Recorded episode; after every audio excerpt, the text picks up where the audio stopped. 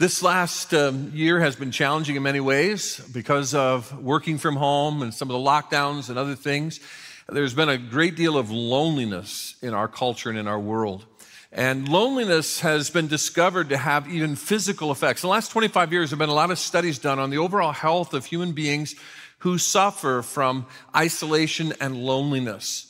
And uh, some of the things that have emerged from these studies are that loneliness, severe loneliness, can be as dangerous to your health as smoking 15 cigarettes a day. That's quite uh, alarming. It has the same effects as extreme obesity on the human body. And you're 50% more likely to die prematurely if you suffer from loneliness. And there may be some folks here today who feel lonely. As we talk about walking with God in this series called Journey How to Walk with God, we're looking at various spiritual practices that help us in our Christian walk and our Christian faith. And we're looking at these these 12 that we've identified over the course of these months, and this is week number three. The first week we talked about worship, intentionally engaging in worship of our God. And then in our lives, last week, Pastor Brian Howard did a great job talking about reading scripture and what reading scripture can do for us. I had the weekend off, so Leslie and I were here at the nine o'clock service last weekend, and I walked away blessed and encouraged and stretched those muscles a little more and engaging with God's word throughout the week. And now we come to the spiritual practice of community. Community. And we talk about community. We're not talking about the greater Conejo Valley. We're talking about the community of believers, Calvary Community Church, the church you're a part of. If you're not a part of Calvary, the church that's your church. And as we think about this, we realize that in a church our size, we can have these great opportunities to worship together in large settings, but we need to connect with others in smaller settings, in Bible studies, in small groups, in prayer groups, in ministry teams, places where we can know, love, and value each other. People will be able to sense that they are a part of something bigger than themselves and they won't be caught up in loneliness. Now, if you think about what a spiritual practice is, we've kind of described it this way it's intentional behaviors, habits, or disciplines that help us walk with God uh, and be transformed into the likeness of Christ. So these are things we intentionally do to cultivate our walk with God to the point that then God can transform us and make us more like Jesus. Go to turn your Bibles to Mark chapter 2. Mark chapter 2. We're going to look at verses 1 through 12. And we're going to talk today about this practice of community. we're going to talk about the distinction of being a consumer in the community or a contributor in the community. The practice of community is just this. We experience deep, lasting, satisfying joy when we see ourselves within the church family as contributors for the good of others rather than consumers for our own good. I have people who will say to me, you know, I, I, don't really need a small group. Things are going good in my life. I don't need to be around other brothers and sisters in Christ. I really don't need that kind of connection in my life right now. Well, part of being in community and practicing being in the family of God is that even though we're kind of a mismatched family, we come from different backgrounds to different places, we're united in Christ and we show up for the good of others, not just our own good in relationships where people can be known, loved, and valued. You see, we grow best when we value others the most. We grow healthy as followers of Jesus when we put others ahead of ourselves. That was the emphasis of the scripture that Pastor Carolyn read at the beginning of the service. We're to be others oriented and we're to have a humility. And so we grow best when we value others the most. That means that there are times we simply choose to belong so others can belong. This is a concept I re- recently read about in my friend Caleb Kaltenbach's new book, Messy Truth. He talks about how, to, how we maintain convictions in community. He mentions that everybody needs to belong. God wired us to be in relationships from the very start. Because of sin, there's a lot of brokenness in relationships. It's easy to get isolated and feel lonely. And that the church of God has to understand community to the point that sometimes we belong in a group or a setting with several brothers and sisters in Christ where we can get to know them purely so others won't be lonely and isolated and can belong. Let's look at Mark chapter 2, verses 1 through 12. A few days later, when Jesus again entered Capernaum. Now, Capernaum, we see that. This is a, little town on the shore of the Sea of Galilee. And you remember Bethlehem is where he was born, Nazareth is where he was raised, but he spent his adult years, particularly his ministry years, with Capernaum as his home. He entered Capernaum, the people heard that he had come home. Verse 2 They gathered in such large numbers that there was no room left, not even outside the door. And he preached the word to them. The crowds, he's home. We want to hear from him. And they just crowd into this house to the point you can't get in the door, you can't hear anything out the windows.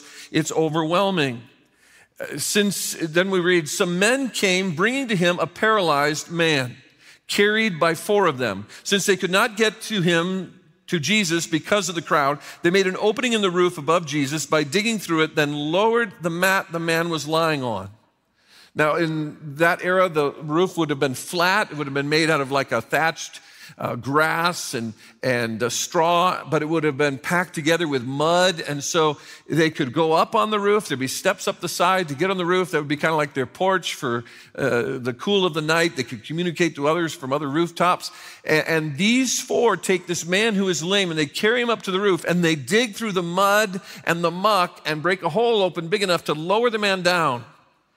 And they lower him in. And then we read in verse 5 when Jesus saw their faith, he said to the paralyzed man, Son, your sins are forgiven. Notice he extends forgiveness because of that man's faith, but the faith also of his friends. This is a faith community that brings this man to Jesus. Now, some teachers of the law were sitting there thinking to themselves, Why does this fellow talk like that? He's blaspheming. Who can forgive sins but God alone? Immediately, Jesus knew in his spirit that this was what they were thinking in their hearts, and he said to them, Why are you thinking these things? Which is easier, to say to this paralyzed man, Your sins are forgiven, or to say, Get up, take your mat, and walk? Anybody can say forgiven, but I'm going to show you that I have the right to forgive by healing this man. But I want you to know that the Son of Man has authority on earth to forgive sins. So he said to the man, I tell you, get up, take your mat, and go home. So he got up, took his mat, and walked out in full view of them all. He couldn't get in the door. But I imagine as he gets up and walks out, the people part like the Red Sea to let him leave. He walks right out. Then we read, This amazed everyone, and they praised God, saying, We have never seen anything like this. Now, here's a lame man, probably not been able to walk for a very long time, probably been begging at the city streets for years uh, city's gates, excuse me. People probably have walked by. The very people who rushed into this house may have passed him on their way to Jesus. But he has a group of at least four guys, maybe there are a few more. This is a small group uh, that they care about him. And he, he, he belongs because they choose to belong in a group that's going to speak into his life. I want us to see today as we talk about the difference between being a consumer or a contributor in the community. And we value and exercise the practice of community together where we belong so others can belong. We add value and love to others by being a part intentionally of community. I want us to understand five things about people who belong so others can belong. Five things about people who belong so others can belong. Number one, people belong so others can belong take personal responsibility for the spiritual well being of others. We all know that we're responsible to God for our spiritual well being, but people who engage in community for the sake of others are, are taking on personal responsibility for the spiritual well being of other people. You see, consumers focus only on getting themselves closer to Jesus, like these crowds did in Mark 2. They want to get themselves to Jesus. And so they miss this man and they miss the opportunity to pour into his life. But contributors focus on getting others closer to him too. It's not just about getting themselves closer to Jesus, but they want to get other people closer to Jesus, moving deeper in, in their understanding of Him, coming to Him as Savior, and then they want to help those individuals grow in Christ. Now, before you can ever help someone get closer to Jesus, you have to know Jesus personally yourself.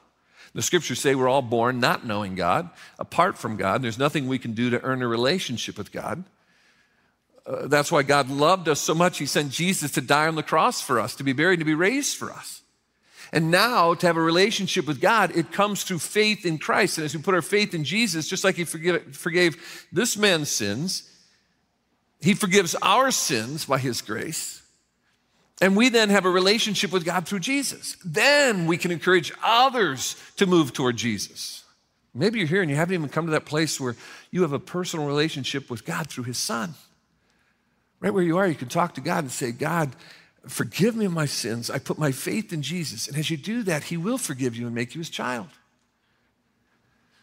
And if you have questions about that or you'd like to tell us today's the day you accepted Jesus, we want to celebrate that. I, I, mentioned I'll be out on the patio. We'll have care team members down front after the service.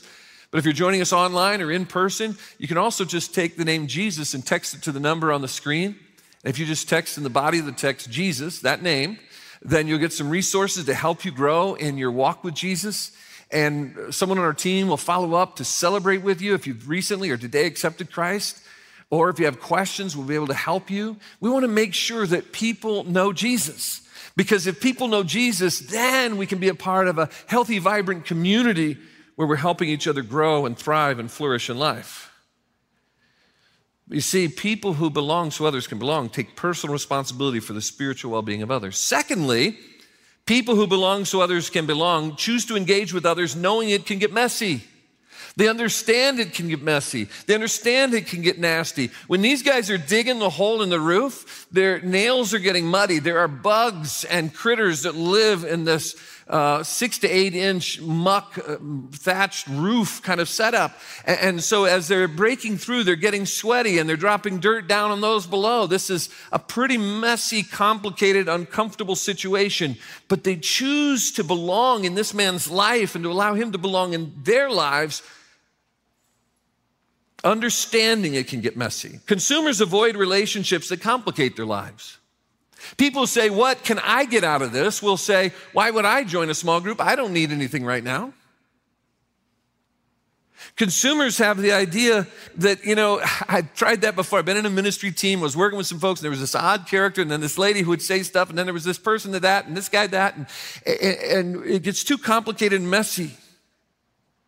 That's the beauty of the body of Christ. We're an uncompatible group of people who come from various walks of life and various backgrounds, but our one thing is we're united in Jesus. And our focus is on Jesus. You see, contributors pursue relationships even if they offer more risk than reward. Contributors say, This is risky, this is going to get messy, it's going to get complicated, but I'm going to lean in. Now, think about the 12 people Jesus gathered around himself, the disciples. In the list of disciples, as you're reading the list, you hear a number of names that are very familiar, and then you'll read Matthew the tax collector, Simon the zealot. They're two of the 12. And in that day, those names being read like that, the tax collector, the zealot, those were the most extreme political voices in Judaism and in Israel in that day. It would be like today naming someone saying, oh, yeah, and he's a member of QAnon. And naming someone saying, oh, yeah, he's a member of Antifa. And Jesus said, You're going to be in this group with me. I'm going to disciple you. This is going to be about you following me, you having my mind and my heart, and I'm going to disciple you to go with the love of God and to bring the hope of God to others. And you guys have a lot of disagreements and you come from various perspectives. And then the night before he's crucified, as he gathers these 12, including those two extremists in the group, he says to them, I'm going to be leaving you, but, but the world will know you're my disciples. You will be salt and light. How? By your love for each other. And these guys are looking at you, wait a minute, I'm in this for you, Jesus, not for that guy, not for him. I don't want him in this group. He doesn't fit my view, my ideology. Jesus says, I'm here to redeem everyone to bring hope and healing to everyone. And so, this call of Jesus in John 13 35, your love for one another will prove to the world that you are my disciples. That is the call on us. It's how we love each other during difficult, controversial times of conflict and polarization. We need to be consumers, or excuse me, not consumers. It's the whole point of the message. Not consumers. Is the third time. You think I get it down by now. We need to be contributors who pursue relationships, even if they offer more risk than reward. Someone shared with me this week a message that was preached at Saddleback Church in Orange County uh, just in the last couple weeks. Rick Warren was out, and a man named Ed Stetzer, who I've read a number of his books, many of you may have as well. I've I've suggested some of his books. Ed Stetzer was speaking, and he was speaking about the way in which we're being pulled apart in the church and how we're no longer uniting around Jesus and what we believe, but around some other stuff. And he actually was teaching from Philippians chapter 2, and he's dealing with verses 1 and 2 of Philippians 2 that Carolyn read at the beginning of the service. And I want you to watch this video and just hear what he's saying about how there are things trying to pull us apart when Jesus said, They'll know you are my disciples by how, by how you have love and community and unity together. Watch this video. The focus of unity is the mind of Christ. And Paul actually gives us four expressions of that, four phrases to focus on unity. Well, boy, isn't that hard now? I mean, it's just hard. People are divided in culture and it's seeping into churches. And we actually see this in our research, right? I lead the Wheaton College Billy Graham Center. We have a research institute. We're partnering together with others to do the COVID church attendance tracking project one of the questions we're asking is why are people switching churches? And our early indications indicate that people are switching churches at an unprecedented level today. We call it the great sort in a forthcoming article. People are sorting themselves into churches that may be more aligned with them ideologically, where in the past they were more focused on churches that align with them theologically. They want to be among people who are more compatible than them. They're being uh, challenged and being a part of churches where people might disagree, have different ideas, where pastors might have articulated something that he didn't appreciate, they didn't like. And so even, even if they've been together for a decade, this has been a season, 2020 and 2021, of the great sort. Now, this shouldn't surprise us. Because people today are increasingly being discipled by their cable news choices, they're being spiritually shaped by their social media feeds. And then they come to church and they want to hear something that aligns with their discipleship of their ideology, not their theology. The Great Sort is showing up in our data with reports showing that 30% of people coming into a new church were changing churches because of the last church's approach to dealing with COVID. Just COVID, we, you can see on the screen, the data is here. We have, you look at the lower right, the red is people are switching churches because they didn't like how the last church responded to COVID. Now, here's the thing I don't want you to miss. I don't want you to miss this, right? These are often people who have been shepherded and discipled by godly pastors for 10, 20 years. But because of something that the pastor said or did in 2020 or 2021, not just COVID, we had other options, they said, I'm now going to change churches not because of our theology, but because of something else that's discipling them. Let's look at the biblical prescription to this pandemic of division. It's also four things. The words of the outline are the words of the text, right? So let's go through them, right? You won't see the text on the screen, the outline is the text. It says in verse 2 complete my joy by being of the same mind. There it is, being of the same mind. Literally, continually being of the same mind. All these have a continualing aspect. It's about having the same values and the same loves. We can have that in divided times. The church at Philippi experienced division. We don't know all the details, but the church at Corinth experienced division. They had a lot of disagreement. At Philippi, it might have been about their special citizenship status as a special Roman city. Some might say, well, let's take advantage of that. Let's say maybe we shouldn't. Or maybe it was the Jewish Gentile question that was dividing many churches in the early church. At Corinth, there was even more division. So Paul writes a letter to them and he says this. Don't miss what Paul writes to a church experiencing division. He says, I appeal to you, brothers, by the name of our Lord Jesus Christ, that all of you agree. Well, wait a second. Didn't you just say that we don't have to agree on everything? Listen to what he says that all of you agree. There be no divisions among you, that you be united in the same mind and the same judgment. The same mind. Over and over again, we hear the mind, the mind of Christ the same mind, right? So it begins with being of the same mind. That doesn't agree having uniformity on every opinion, but being united on the mind of Christ. Being of the same mind, then having the same love. Literally, continually having that same love. And one of the passages that might speak to this is a great passage in First Corinthians, right? We're familiar with First Corinthians. If you've ever been to a wedding, somebody probably read something from First Corinthians. Here's what it says it says, Love is patient and kind. Now, here's the thing I want you not to miss this is not a wedding passage. This is a church unity passage. Love is patient and kind. Love does not envy and boast. It is not arrogant or rude. Love does not insist on its own way. It is not irritable or resentful. Well, there you go. There's Facebook gone right there.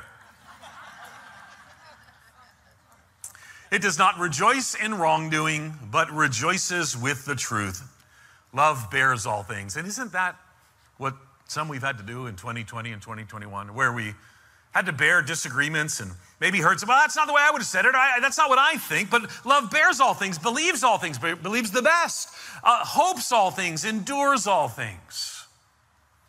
Walking through the passage, right? We're seeing being the same mind, having the same love, being in full accord. It actually comes from a combination of two words, with and soul. We might say one souled, one souled. Believers should be spiritual soulmates, even though they might disagree on some issues in culture.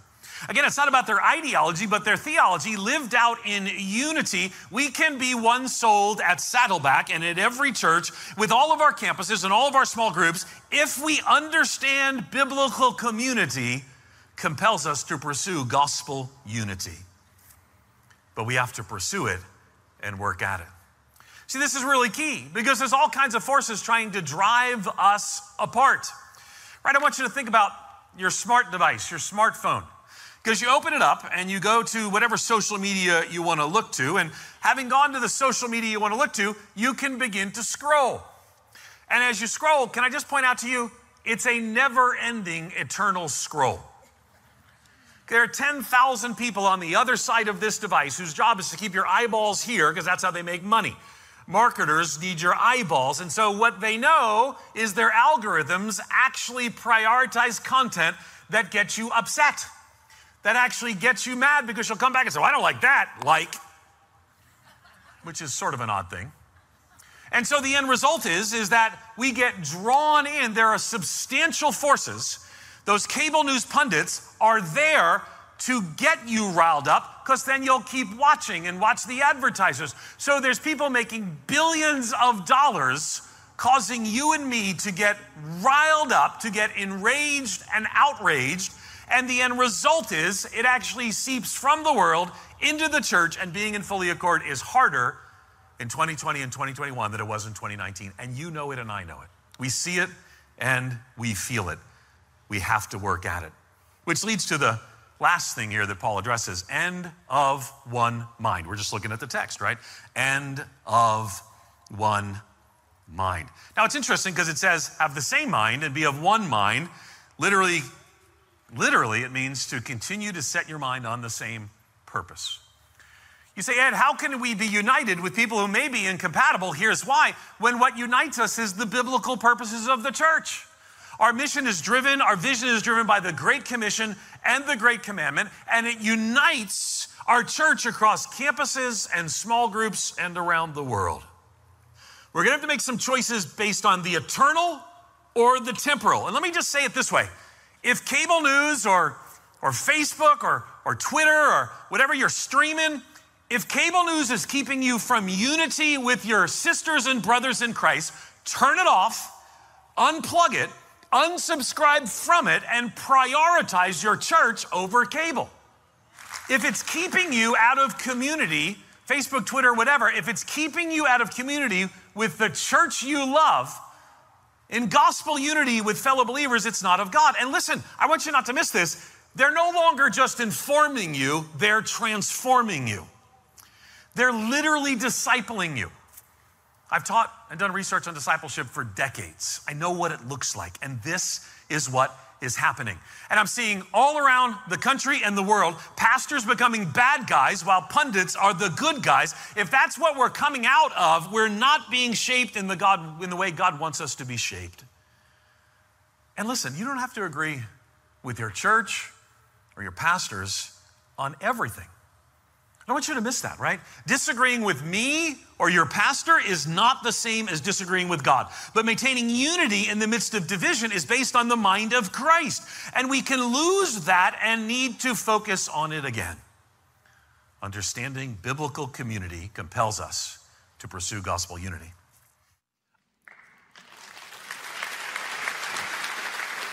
I loved, I loved that clip so much, and we sought uh, the permission of Saddleback Church and Ed Stetzer, and they gave us permission to play that clip. Uh, you can go back and watch this in the sermon online. I think it's so true that there are forces, and Satan is one of those outside forces trying to pull the church apart because Jesus said, when you love each other in this incompatible family, as the world would see it, when you love each other and you have the mind of Christ, there is something that the world sees that is so different than all the other polarization that's going on. And I want to encourage you, you know, Ephesians 4 3 says that we're to fight for and pursue the spirit of unity in the bond of peace. It's something we're to strive for. It's messy, it's difficult, it's challenging. But it's what it means to be in community, to belong so others can belong. Are you choosing to engage with others knowing it can get messy? Are you taking personal responsibility for the spiritual well being of others? Thirdly, people who belong so others belong leverage all that they have and are for God's work in other people.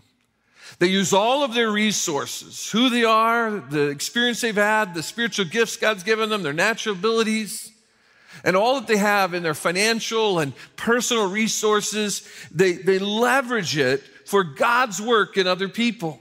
Consumers settle for seeing a part of what God is doing in the lives of others. The ones who rushed into the house and maybe stepped on and passed by this lame man, uh, they, they want to see a part of what God's doing. But contributors invest in being a part of what God is doing in others. Contributors say, What can I do to make a difference? How can I help? What do I need to do? How can I use my time? How can I use my gifts? How can I use my experiences? How can I use how God has ministered to me and helped me to make a difference in the lives of these in this smaller community of this small group or Bible study or prayer group or ministry team, this group of brothers and sisters in Christ? Andy and Susan Robinson helped launch a new small group just a couple years ago.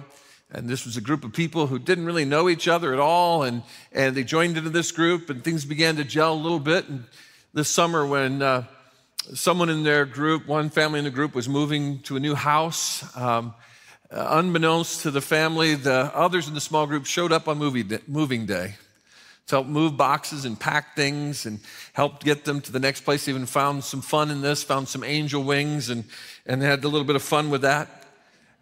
And then uh, last Sunday, the small group gathered out on the beach for our beach baptisms because somebody in their group was going to be baptized. And after they saw the baptisms of some in their group and they celebrated that, there were a couple in the group said, you know what, I need to be baptized. And they got baptized out there. Praise God. Matter of fact, we had 37 people baptized at the beach last weekend, all different ages. And then we had, yeah. And then we had 13 high schoolers baptized here on our property later that night. They'd returned from camp and God had been working in their lives. God is at work. And we who want to be contributors to the body of Christ and to what God is doing, we choose to invest in other people. We want to be a part of what God's doing, not just see what God's doing. They leverage all they have and are for God's work in other people. Fourthly, people who belong so others can belong prioritize the needs of others above their own. That's the whole point of that Philippians 2 passage that Ed was reading from, verse 2 and that Carolyn read earlier, it talks about how God the Son left heaven's glory and humbled himself and came to meet our needs, and how we need to have that same mindset with each other that we're here to serve one another in humility. We put the needs of other people above our own, and if I put your needs above mine and you put mine above yours, and we're in community, then needs are being met as we minister to one another and pour into each other. Consumers complain if their needs aren't satisfied first. You know, when we're little toddlers or we first learn to speak, it's me, me, me, me, mine, mine, mine, mine, mine. As we get older, it just gets more sophisticated. we know not to say me, me, me, me, or mine, mine, mine, mine, but we often say, my needs have to come first. But in Christ's kingdom, one of the spiritual practices that needs to be true of the followers of Jesus Christ is just like Jesus, we put the needs of others first. We prioritize them. You see, consumers complain if their needs aren't satisfied first, but contributors celebrate when the needs of others are met before their own.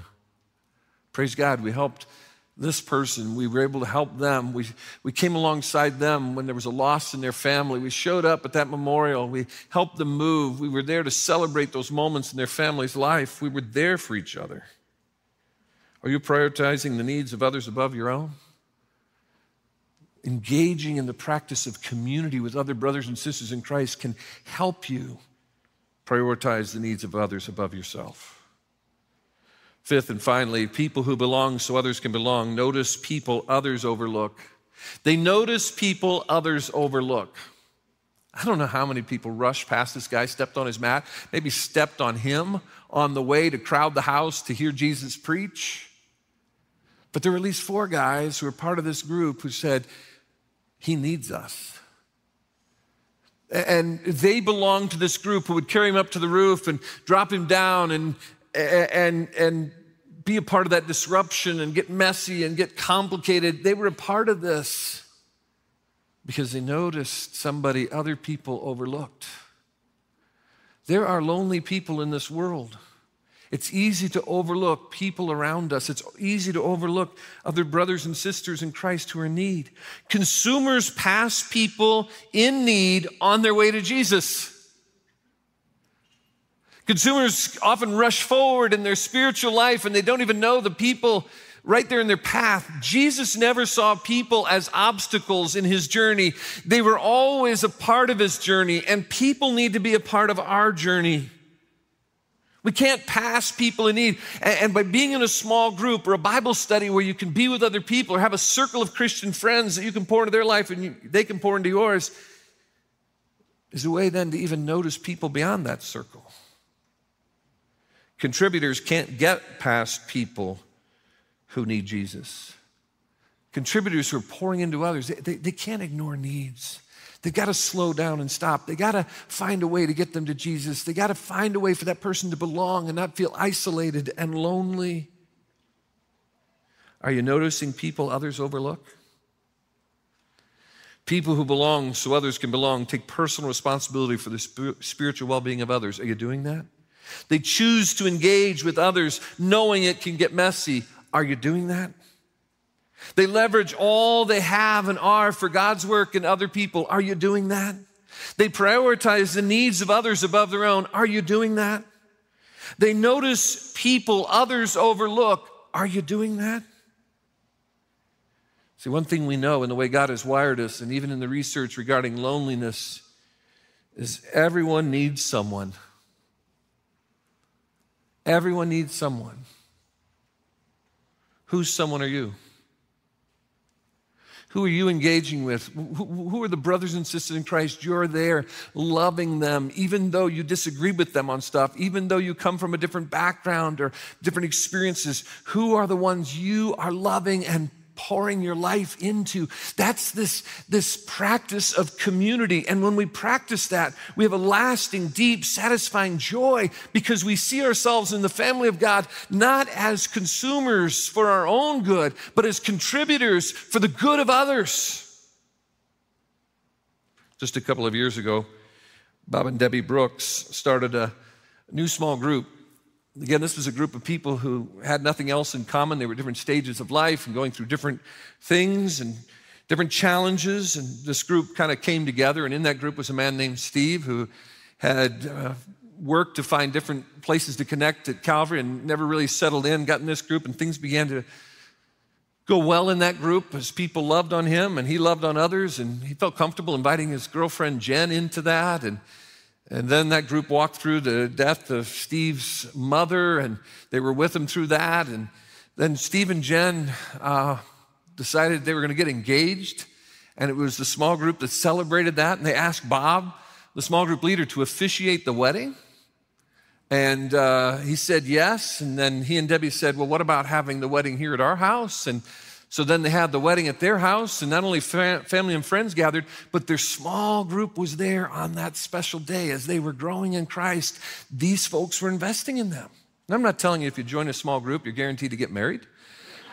I'm not telling you you'll officiate a wedding if you become a small group leader. I'm not saying your home will be a new wedding chapel.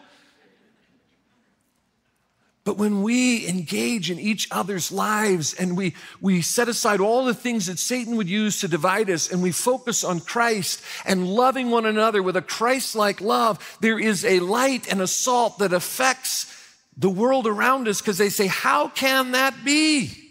And that's what happened when those 12 disciples went out. People looked at that group and said, How are those guys so united in their love for each other and their love for Jesus? And say, well, what do I do now? Okay, I see it. I'm, I'm leaning back. I've been more of a consumer than a contributor. Well, let me give you a few next steps here. Number one, join a small group. If you're joining us online, you say, Well, I'm not able to connect right now with people in person just because of certain things going on and uh, certain concerns I have. We have some online ways you can connect. And, and Carolyn mentioned that. But you can join a small group. You can go to our website and, and join a small group. Secondly, you can have a conversation about connecting. Our pastors and ministry team leaders are ready to have a conversation with you. If you say, you know what, I've got a small group, but I'd like to be in a ministry team with some folks. Or maybe you say, I think the place for me is a prayer group. God's called me to prayer. We've got different ways in which we can help you connect.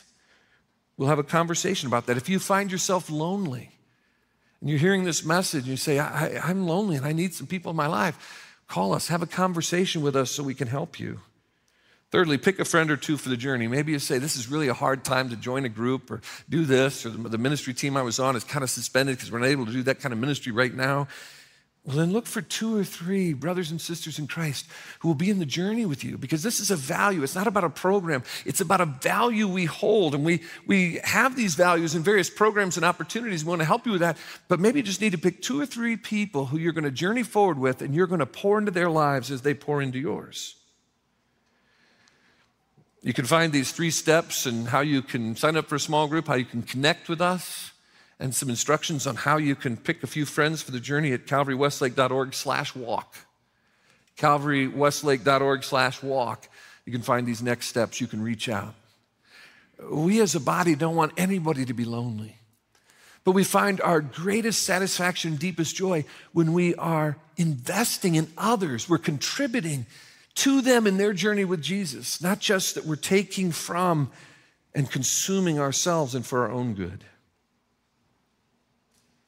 Are you practicing the spiritual discipline or habit or behavior of community? Maybe you've fallen out of practice here in the last year and a half. It's time to lean in. It's time to lean in. Would you pray with me? Father, we thank you for the example of Christ, even how he put that group together with such diversity and really that could be just a group that would fight all the time, but the focus was on his mission and his mandate that He gave to them to go and be salt and light. And the way that people will know we're your genuine followers is how we love each other when it isn't easy. Lord, there are a lot of reasons why in the last year it's been difficult to always love a brother or sister in Christ. Help us to focus on Jesus. Lord, help me to understand the importance of being, importance of being a contributor, not just a consumer. Help us all think about that. Help us to grow in our walk with you, even in this area of investing in other people other brothers and sisters in Christ. We pray this that the world around us here in the greater Conejo Valley and in this state, in this country, and around the world would see Jesus through the people who are known as Calvary Community Church. We ask this in Jesus' name. Amen. Would you stand with me, please? Would you stand? Ed, in the clip, mentioned 1 Corinthians 13, 4 through 8. Oh, that we would live out this passage. You hear it at weddings, as you said, but it's actually meant for church unity. I want to ask you to read out loud with me. The words will be on the screen, so you can, we'll, we'll read this in unison together. Just read it out loud. We're going to read these verses, 1 Corinthians 13, 4 through 8. Let it just settle into your heart, and then let this kind of love flow out of your life as we seek to be light and salt in this world. Part of that is how we love each other, how we pursue relationships together that will help one another be stronger in Jesus and in life. Let's read this out loud together. Love is patient, love is kind, it does not envy, it does not boast, it is not proud, it does not dishonor others, It is not self seeking. It is not easily angered. It keeps no record of wrongs. Love does not delight in evil, but rejoices with the truth. It always protects, always trusts, always hopes, always perseveres. Love never fails.